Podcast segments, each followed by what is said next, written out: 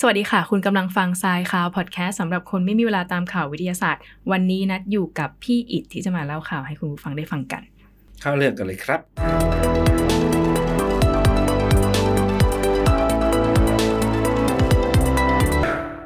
มาที่ข่าวดาราศาสตร์ข่าวแรกนะคะ นักดาราศาสตร์เนี่ยพบจุดมืดขนาดใหญ่บนดาวเนปจูน จุดมืดนี้ถูกพบครั้งแรกโดยยานอวกาศ Voyager 2 นะครับของนาซาย้อนไปเมื่อปี 1989 ก็คือ 30 กว่าปีแล้ว อืม ตอนนั้นเขาก็เชื่อว่าเออมีอาจจะมีความคล้ายกับจุดแดงยักษ์บนดาวพฤหัส แต่ว่ามันก็ไม่ได้เหมือนกัน เพราะว่าเขาบอกว่าไอ้จุดมืดบนดาวดาวเนปจูนเนี่ย มันหายไป หลังจากที่เจอตอนปี 1989 อะ แล้วทีเนี้ยพอมาในปี 2018 เมื่อไม่กี่ปีมาเนี้ยกล้องโทรทรรศน์อวกาศฮับเบิลเนี่ยก็เจออีกครั้งหนึ่ง เจอทั้งซีกโลกเหนือ แล้วก็ซีกโลกใต้ของดาวเนปจูนเลย ก็เลยทำให้เกิดงานวิจัยนี้ขึ้นมาว่า ไอ้จุดเนี้ยมันมันมันคืออะไรมันประกอบด้วยอะไรกันแน่แต่อาจารย์แพทริกเออร์วินจากมหาวิทยาลัยออกซ์ฟอร์ดจึงทำการใช้เครื่องสำรวจสเปกตรัมมัลติยูนิตสเปกโ o สโคปิกเอ็กซ์พลอเรอร์หรือเครื่อง MUSE นะครับของกล้องโทรทรรศน์ขนาดใหญ่วัดแสงสะท้อน โดยแยกแสงสีเป็นประเภทต่างๆ แล้วก็ยังคงก็ยังงงๆอยู่ดี จากการวิเคราะห์วิจัยเนาะเขาก็พบว่าไอ้จุดเนี้ยที่เขาเจอจากกล้องฮับเบิลในปี 2018อะมีเส้นผ่านศูนย์กลาง 10,000 ถึง 15,000 กิโลเมตร ก็คือถ้าเทียบกับโลก โลกเรามีเส้นผ่านศูนย์กลางก็คือประมาณ 12,000 ก็คือ ใหญ่กว่าโลกอีก วงนี้วงเท่าโลก เออเออประมาณนั้นประมาณนั้นโดยประมาณ แล้วเขาก็บอกต่อนะคะ ว่าไอ้จุดมืดเนี้ยไม่ได้เกี่ยวกับเมฆด้วยนะ ไม่ได้เกี่ยวกับเมฆในชั้นบรรยากาศของดาวเนปจูน แต่มีอะไรบางอย่างที่ทำให้เกิดจุดที่มีสีเข้มหรือว่าจุดมืดนี้ โดยเขาก็ตั้งข้อสันนิษฐานมาว่าน่าจะเป็นไปได้ 2. เหตุผล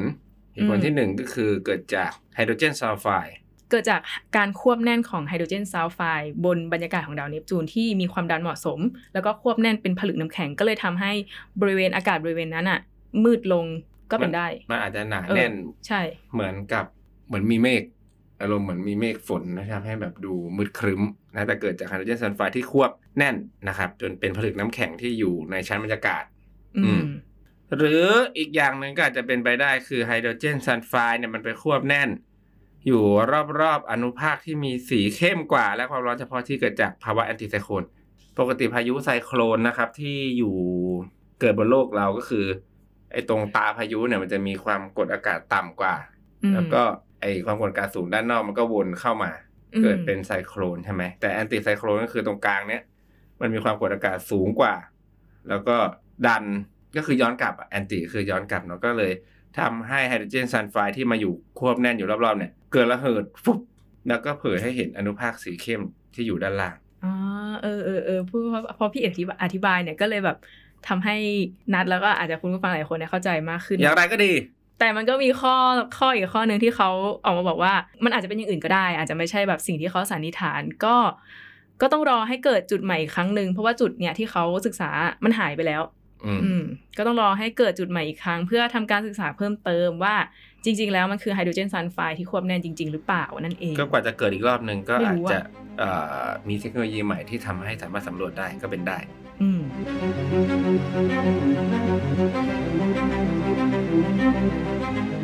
ถัดมานะครับเป็นเรื่องของอวกาศกับเอเชีย หลังจากเมื่ออาทิตย์ที่แล้ว จันทรายานได้ลงจอดสำเร็จที่ขั้วใต้ของดวงจันทร์อันนั้นเป็นความสำเร็จของชาวอินเดีย ต่อมานี้เป็นเรื่องของชาวเกาหลีใต้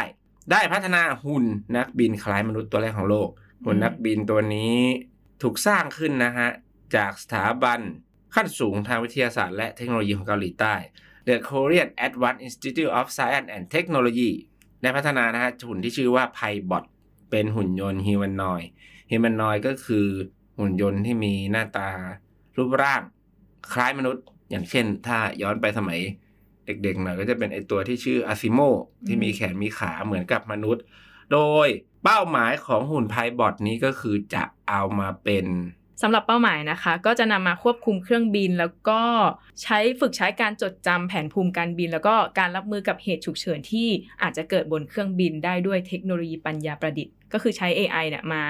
ทำทำงานร่วมกับหุ่นยนต์ฮิวแมนอยในการบังคับการบินนี้ ก็ต้องบอกว่าก่อนหน้านี้ก็มีการพัฒนาหุ่นยนต์แบบด้านการบินมามากแล้ว อย่างของอเมริกาหรือดาป้าเนี่ยในปี 2016 แล้วก็มี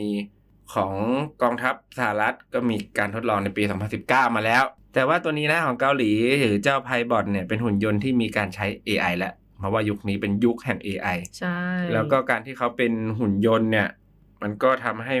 จดจำรูท เส้นทางต่างๆ เรียกว่าแผนที่อวกาศอะแผนที่อากาศอืมอืมที่ได้เป็นอย่างดีดีกว่าคนอะซึ่งตรงๆคนจำอาจจะจำไม่ค่อยได้ด้วยซ้ำเพราะว่ามันไม่เหมือนถนนเนาะอืมแล้วก็ผสมผสานเข้ากับ AI ทำให้มันสามารถที่จะแก้ไขนะครับ เรื่องราวเหตุการณ์เฉพาะหน้าได้ประมวลผล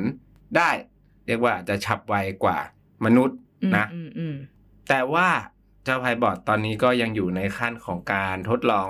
บินเฉพาะในเครื่อง simulator เท่านั้นก็คือ เครื่องบินจำลองเท่านั้นยังไม่ได้บินจริง ๆ แล้วก็คาดว่าอีกไม่นานเนี่ยจะเอ่อลองทดลองนะครับ กับเครื่องบินจริง ๆ แล้วก็ถ้าในอนาคตพัฒนาต่อไปได้อีกเขาบอกว่าจะเอาไปเป็นทำอ่าในในในในทางการบินที่เป็นการบินทางทหาร การบินพลเรือน ซึ่งเขาคาดว่าจะแล้วเสร็จในปี 2026 อืม ก็ต้องดูกันต่อไปว่าจะเจ๋งเป้งแค่ไหน เพราะว่ามันก็มีหลายกรณีที่เกิดความผิดพลาดจากการบินของเรียกว่าอะไรล่ะการตัดสินใจของมนุษย์เพราะว่ามนุษย์บางทีก็ต้องเป็นเป็นเรื่องของอะไรการฝึกฝนนะครับบางทีใช่แบบเหตุการณ์เฉพาะหน้าเกิดขึ้นมาแล้ว ไม่เคยเจอก็ต้องใช้การตัดสินใจที่ผิดพลาดไปแบบระดับวินาทีก็อาจจะส่งผลที่ร้ายแรงได้เพราะว่าเครื่องบินมันก็แบกชีวิตคนเป็นร้อยไว้บนเครื่องเนาะก็ต้องดูว่าหุ่นยนต์จะมาแทนที่มนุษย์ได้หรือไม่ หรือว่าจะมาเป็น ผู้ช่วยนักบินก่อน อืมอืมน่าสนใจเพราะว่านักบินไม่ได้มีคนเดียว อืม และด้วยความที่มันเป็นฮิม a นอยเนาะก็หมายความว่า เขาบอกว่าไม่ไม่ไม่ต้องดัดแปลงเครื่องบินที่ใช่มีอยู่นั่แล้นวก็ก็เป็นช่วงข้อเอาดีไปของทดลองใช้กับเขาเรียกว่าอะไรเครื่อง Cockpit เที่ยวบินอัตโนมัติได้ทันที ก็คือเข้าไปในคอกพิทที่มีมนุษย์ใช้อ่างานอยู่ปกติได้อ่าไม่ต้องอ่ามีเครื่องเฉพาะก็อาจจะเป็นแทนกัน เรียกว่าไม่แทนกันนะอาจจะมาช่วยเหลือ ช่วยให้อืมเขาเรียกว่าอะไรอะ มีความปลอดภัยมากขึ้น ใช่ อย่างแต่นี้บางปัจจุบันที่ต้องมีนักบินกับโคพายロใช่ไหมผู้ช่วยนักบินอาจอ่าอนาไม่คตไม่อาแน่จใจจะว่าเรีเป็ยกนว่าอะไรอาจจะเป็นนักบินคนหนึ่งกับเจ้าพายบอทไพบอดคู่กัน AI ไปหนึ่งแบบนี้ก็ได้หนึ่งก็จะทำตัวให้ภาวะการขาดแคลนนักบินก็อาจจะลดน้อยลง ใช่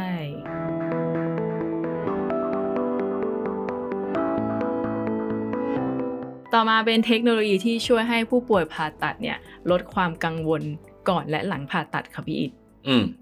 คือเขาเนี่ยเอาเทคโนโลยี AR หรือว่าสภาพแวดล้อมที่สร้างขึ้นเพื่อเรียนแบบสภาพแวดล้อมจริง ๆ เนี่ย มาช่วยดูแลผู้ป่วยผ่าตัด คือจะบอกว่าการผ่าตัดมันเป็นการเป็นเขาเรียกว่าอะไรการบริการทางการแพทย์ที่อาจจะสร้างความกังวลให้กับหลาย ๆ คนที่จะต้องเข้าผ่าเนาะไม่ว่าจะเป็นเราหรือว่าคนอื่น ๆ อันนี้คิดในแง่ตัวเองคือ ถ้าสมมติอยู่ ๆ เป็นอะไรขึ้นมาแล้วจะเข้าผ่าตัดอย่างเงี้ยก็จะเริ่มแบบเอะ เราจะยังไงนะผ่าตัดใหญ่ผ่าตัดเล็กเนี่ยก็กลัว ไม่ว่าจะผ่าตัดเล็กผ่าตัดใหญ่ก็จะเกิดความกังวลอยู่แหละว่ามันไม่บางคนก็ความดันขึ้นก็ผ่าตัดไม่ได้อีกก็รอรอกันไปเรื่อยๆเนาะเพราะว่ามันมันตื่นเต้นอะเราไปอยู่ในสถานการณ์ที่ไม่คุ้นเคยก็จะเป็นอย่างนี้อยู่แล้วแหละ บางคนแค่ไปทำฟันหรือไป อะไรก็กลัวก็กังวลไปหมด ก็เลยนักวิทยาศาสตร์นักบูรณาการประสานเทคโนโลยี ความจริงเสมือนหรือ AR เข้าไปเนาะ augment reality ก็ทำให้ช่วยบรรเทา เขาทำการทดลองกับผู้ป่วย 95 ราย อายุเฉลี่ย 38 ปีเนาะแบ่งเป็น 2 กลุ่มอืมอืมกลุ่มหนึ่งก็ผ่าตัดแบบปกติ กลุ่มหนึ่งก็มีการให้ใช้ AR ทั้งการมองทั้งเสียงระบบเนี้ยเพื่อก่อนเข้ารับการผ่าตัดเป็นเวลา 3 นาที แล้วก็พบว่านะครับก็ทำให้คนที่กลุ่มที่ได้รับการบำบัดด้วย AR เนี่ยมีความเครียดนะครับน้อยกว่าก ลุ่มที่เข้าผ่าตัดแบบปกติอืมอย่างเห็นได้ชัดหลังการสำรวจเนาะก็เทคโนโลยี AR เนี่ยก็มีขั้นตอนนะครับ ก็ทำให้ผู้ใช้เนี่ยเข้าไปแล้วก็เหมือนได้เข้าไปในห้องผ่าตัดก่อนอะครั้งหนึ่งแล้วก็ได้พูดคุยกับแพทย์ว่าการผ่าตัดเนี่ยมันจะเกิดอะไรขึ้นบ้าง เขาจะทำอะไรบ้าง แล้วก็ซักถามได้ว่า เอ้ย แล้วมันจะเป็นอย่างไร ขั้นตอนจะเป็นอะไรก็คือ ให้คลายความกังวล ความกังวลมันเกิดจากความไม่รู้ความสงสัยนั่นแหละ แล้วก็ถามถามถามถาม ให้เหมือนได้เข้าไปอยู่ในห้องผ่าตัดก่อนครั้งหนึ่ง พอถึงเวลาผ่าตัดจริง ๆ เรื่องที่สงสัยมันก็หมดไปแล้ว เพราะว่าได้ได้ถามไปหมด แล้วก็อืมอืมทำให้ความเครียดเนี่ยมันลดลงอืมซึ่งเรื่องแบบนี้ก็จริงๆ แล้วมันเป็นเรื่องที่ถูกใช้กันมานานแล้วเขาเป็นเรื่องของจิตวิทยาเป็นการ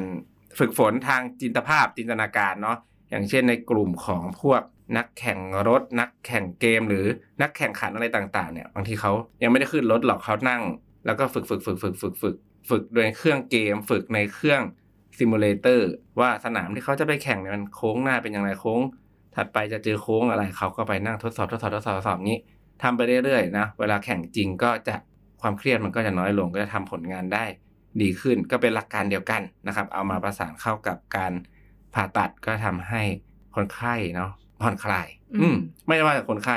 จริงเดี๋ยวนี้คุณหมอเขาก็มีการซ้อมทดลองเรียกว่าอะไรผ่าตัดจำลอง มีใช้เทคโนโลยีอะไรต่างๆ ในการจำลองการผ่าตัดก็ลดความกังวลได้ทั้งคนผ่าแล้วก็คนโดนผ่าเอง แต่อย่างไรก็ตามนะคะ วิธีเนี้ยก็ยังต้องปรับปรุงเทคโนโลยีให้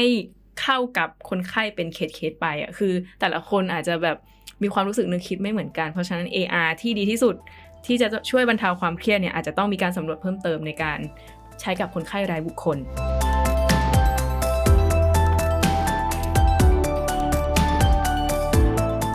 ข่าวถัดไปเป็นเรื่องราวสุดเพี้ยนนะครับของฉลาม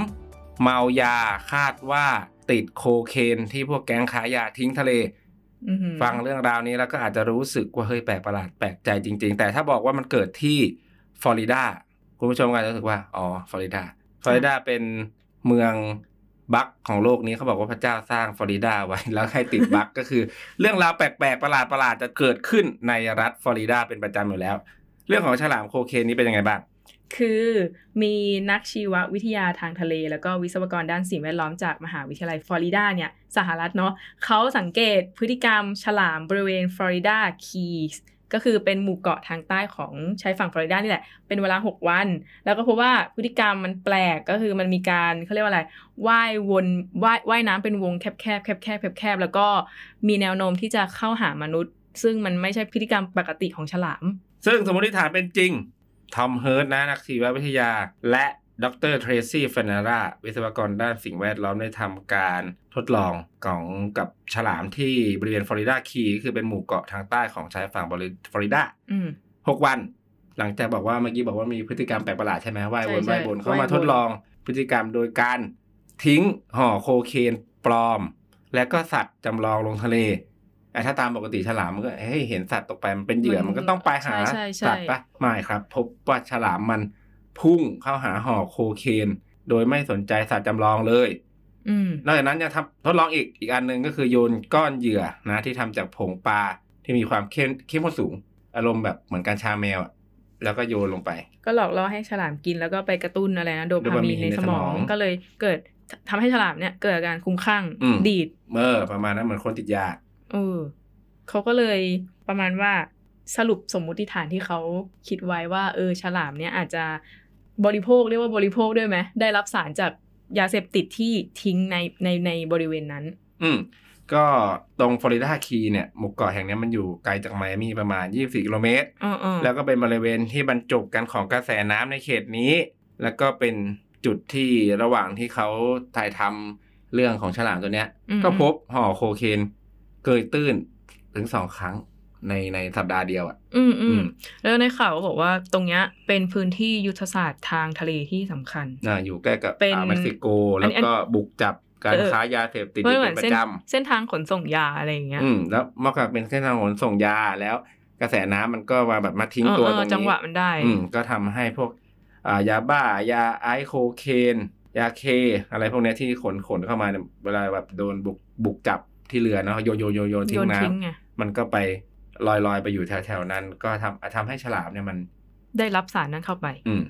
แต่ว่าก็ยังไม่สามารถสรุปผลได้ร้อยเปอร์เซ็นต์นะคะ เพราะว่าทีมนักวิจัยเนี่ย เป็นการทดลองแบบอ่าพีริม เรียกว่าลองทดลองเฉยอ่าๆมันยังไม่ได้อ่าทดลองแบบจริงจังเดี๋ยวแต่เขาก็บอกว่าจะรวมตัวกันใหม่ เดี๋ยวเขาจะไปเก็บตัวอย่างเลือดของฉลามต่อ เพื่อตรวจหาปริมาณสารโคเคน เพื่อความแน่ใจนั่นเอง อืม ดูเป็นปัญหาธรรมชาติมากเลยเนาะแต่ว่ามันไม่ใช่ธรรมชาตินะมันใครมันคือปัญหาของมนุษย์นั่นแหละมนุษย์ทำอืมทำให้ก็ปัญหาทำให้ธรรมชาติมีปัญหาอย่างนี้ดีกว่าเออเออก็ฟลอริดานะคุณผู้ชมฟลอริดาอีกแล้ว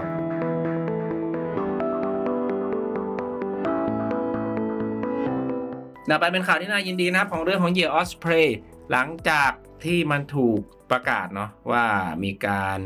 พบเห็นครั้งสุดท้ายเนี่ยตั้งแต่ปี 1779 หรือก็มา 200 กว่าปีที่แล้ว และก็ไม่เห็นพวกมันอีกก็เรียกได้ว่ามันสูญพันธุ์ไปแล้วจากประเทศไอร์แลนด์เนื่องจากถูกมนุษย์ล่าเก็บไข่ทำลายรังนะครับ มีการถแถลงการณ์นะครับขององค์กรอนุรักษ์ท้องถิ่น Ulster Wildlife ระบุว่าเหยี่ยว osprey ได้กลับมาให้กำเนิดลูกน้อย 2 ตัวและอาจมีถึง 3 ตัว แต่เขาต้องบอกว่าไม่ขอไม่บอกแล้วกันว่าทำรังอยู่ที่ไหน แต่อยู่ในไอร์แลนด์นั่นแหละ แล้วมันมาจากไหนไหนบอกสูญพันธุ์ไปแล้วสูญพันธุ์ไปแล้วสองร้อยสองร้อยปีอะไรเขาเงี้ยบอกว่ามันสูญพันธุ์ไปแล้วจริงอะสองร้อยปีก็คือในไอร์แลนด์แต่ว่าที่ใกล้เคียงกัน คือกรมอุทยานแห่งชาติและสัตว์ป่าไอร์แลนด์เนี่ยเขาก็เลยวางแผนว่าจะเอาเหยี่ยวเนี่ยจากนอร์เวย์ประมาณ 50-70 ตัวเนี่ยมาเลี้ยงในไอร์แลนด์เป็นระยะเวลา 5 ปีเนี่ยเพื่อฟื้นฟูอืมประชากร เพราะว่าก่อนหน้านี้เขาทำสำเร็จไปแล้วกับอ่านกอินทรีหางขาวอืมอืมอืมที่เอากลับมาแล้วมันก็ ขยายพันธุ์ได้ แต่แต่นะคุอีณกผู้ชแล้มวแต่ห้าเยสิบอะถึงมากเจ็ดสิบตัวที่เอามาน่ะ ไม่ใช่ ไม่ยัใช่งตัวที่วางไข่อืมเพราะตัวที่วางไข่มันมาเอง ใช่การที่เหยี่ยวมาเองก็แสดงว่าบริเวณนั้นนะเริ่มที่จะมีความอุดมสมบูรณ์ เริ่มที่จะเหมาะกับการอยู่อาศัย แล้วก็เริ่มที่จะมีของกิน ไม่ใช่เหยี่ยวในโครงการที่พยายามพัฒนาแต่ว่าเป็นเหยี่ยวที่มันกลับมาเองเหยี่ยวแล้วก็ตามธรรมชาติสามารถวางไข่ได้เนี่ยคุณผู้ชมยังบอกว่า ธรรมชาติมันฟื้นฟูตัวมันเองได้ ถ้าเราไม่ไปยุ่งกับมันเราไคุกคาอืมเนาะก็เหยี่ยวออสเพรย์นะครับ ก็เป็นเหยี่ยวเป็นนกนักล่าขนาดใหญ่จริงก็พบได้ทุกทวีปแหละ แล้วมันก็กินปลาเป็นส่วนใหญ่ มีแนวโน้มว่ามันคู่เนี้ยที่มันผสมพันธุ์กันไปแล้ว ปกติพวกเนี้ยมันจะจับคู่กัน ค่อนข้างจะเป็นผัวเดียวเมียเมียเดียวนะอืมก็ถ้ามันปีนี้มันวางไข่แล้วลูกมันฟักมาแล้วอะคาดว่าปีหน้าและ ปีถัดๆไปมันก็จะกลับมาอีกวางไข่อีก แล้วก็จะได้ลูกขึ้นมาอีกเรื่อยๆเนาะโดยระยะฟักไข่จนถึงแบบออกจากไข่บินไปบินได้เนี่ย ก็จะประมาณ 55 วันก็คือ 2 เดือนไอ้มไอ้แก๊งนี้ก็จะออกเริ่มบินแล้ว เดี๋ยวแสดงว่าไอ้แก๊งห้าสิบถึงเจ็ดสิบตัวเดี๋ยวอาจจะแบบให้ประชากรเพิ่มอีกก็ได้นะ ก็ถ้ามันหาก็ถ้าที่วางเออไข่ได้นะอืมใช่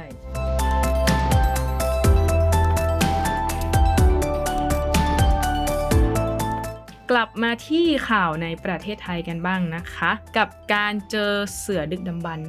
อืมสกุลและชนิดใหม่ของโลกจากเมืองนครราชสีมานี่เองหรือเมืองโคราชอืมเมืองยะโม ก็คืองานนี้เป็นงานของทีมนักบรรพชีวินวิทยาฝรั่งเศสไทยอะทำงานร่วมกันเนาะเจอชิ้นส่วนของขากรรไกรบนแล้วก็ขากรรไกรล่างของสัตว์ในวงเฟลิดีหรือว่าเป็นวงเสือแล้วก็แมวขนาดใหญ่อืมจากบ่อขุดทรายในโคราช เจอในอืมบ่อขุดทรายนะคะ แล้วก็มีรายงานว่าเออมีมีเจอชิ้นส่วนเขี้ยวด้านบนที่แตกหักหนึ่งซี่ของกลุ่มเสือเขี้ยวดาบดึกดำบรรพ์ด้วยเป็นครั้งแรกในประเทศไทย อันนี้ไม่เกี่ยวกับตัวที่ที่เจอนะคืออืมเสือเขียวดาบอืมอืมอีกอันหนึ่งอะเรามาโฟกัสที่ชิ้นส่วนขากรรไกรกันดีกว่าอืมเขาก็เอาอันเนี้ยไปศึกษาแล้วก็เปรียบเทียบชิ้นส่วนขากรรไกรที่สมบูรณ์กับซากดึกดำบรรพ์ทั่วโลกพบว่าที่เคยเจอ พบว่าที่เจอเนี่ยมันเป็ไม่นเหมือนกัน อะก็เลยวิเคราะห์ต่อว่าเจอว่าเป็นเสือดึกดำบรรพ์สกุล และชนิดใหม่ของโลกที่ไม่เคยมีการบรรยายมาก่อน ก็เลยตั้งชื่อให้ว่าแพคคีแพนเทราพิริยาไออืมก็คือพิริยะก็คือตามชื่อของผู้ที่มอบตัวอย่างซากเนี้ยให้ก็คือคุณพิริยะวัชจิตพันธ์ ส่วนหลักการตั้งชื่อนั้นเป็นยังไงก็ไปดูในรายการแล้วเข้มๆของคุณพี่อิดนะคะอืมเดี๋ยวแปะลิงก์ไว้ให้อืมเขาก็บอกนะคะว่าเสือดึกดำบรรพ์ชนิดใหม่เนี้ยมีเขี้ยวขนาดใหญ่ แล้วก็มีขากรรไกรที่หนา ก็บ่งบอกได้ว่า มีเขาเรียกว่ามีพละกำลังสูงในการล่าเหยื่อในสมัยก่อนอืมอืมและพบว่ามันน่าจะมีตัวขนาดกับเสือจากัวปัจจุบันก็ตัวขนาดย่อมมีการวัดอายุของเจ้าเสือตัวนี้ด้วยนะ ว่าแบบอยู่ในช่วงสมัยไหนเขาก็พบว่าอยู่ในสมัยไมโอซีนตอนปลายหรือว่า8ถึง6ล้านปีที่แล้ว มีชีวิตอยู่ในช่วงนั้นๆอืมเป็นไปได้ว่า เสือสกุลใหม่เนี้ยเป็นสัตว์ในวง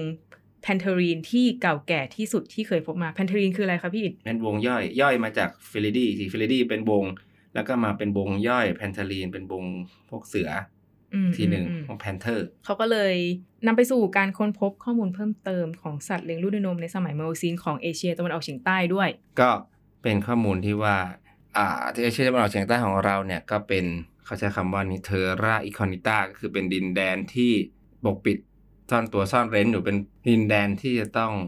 สำรวจเพิ่มเติมน่าจะยังมีอะไรที่ซ่อนอยู่ในเรื่องราวของบรรพชีวิน รอให้นักบรรพชีวินอืมวิทยาไปเข้ามาสำรวจหาและสำรวจนั่นเอง อาจจะเก่าแก่กว่าที่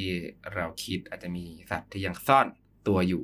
อืมสำหรับวันนี้นะคะ ข่าวของเราก็หมดลงแล้วก็กดไลค์กดแชร์กด Subscribe ให้เราด้วยเป็นกำลังใจให้เราด้วยนะคะ เดี๋ยววันนี้นัดกับพี่อิดต้องลาไปก่อนนะคะ สวัสดีค่ะ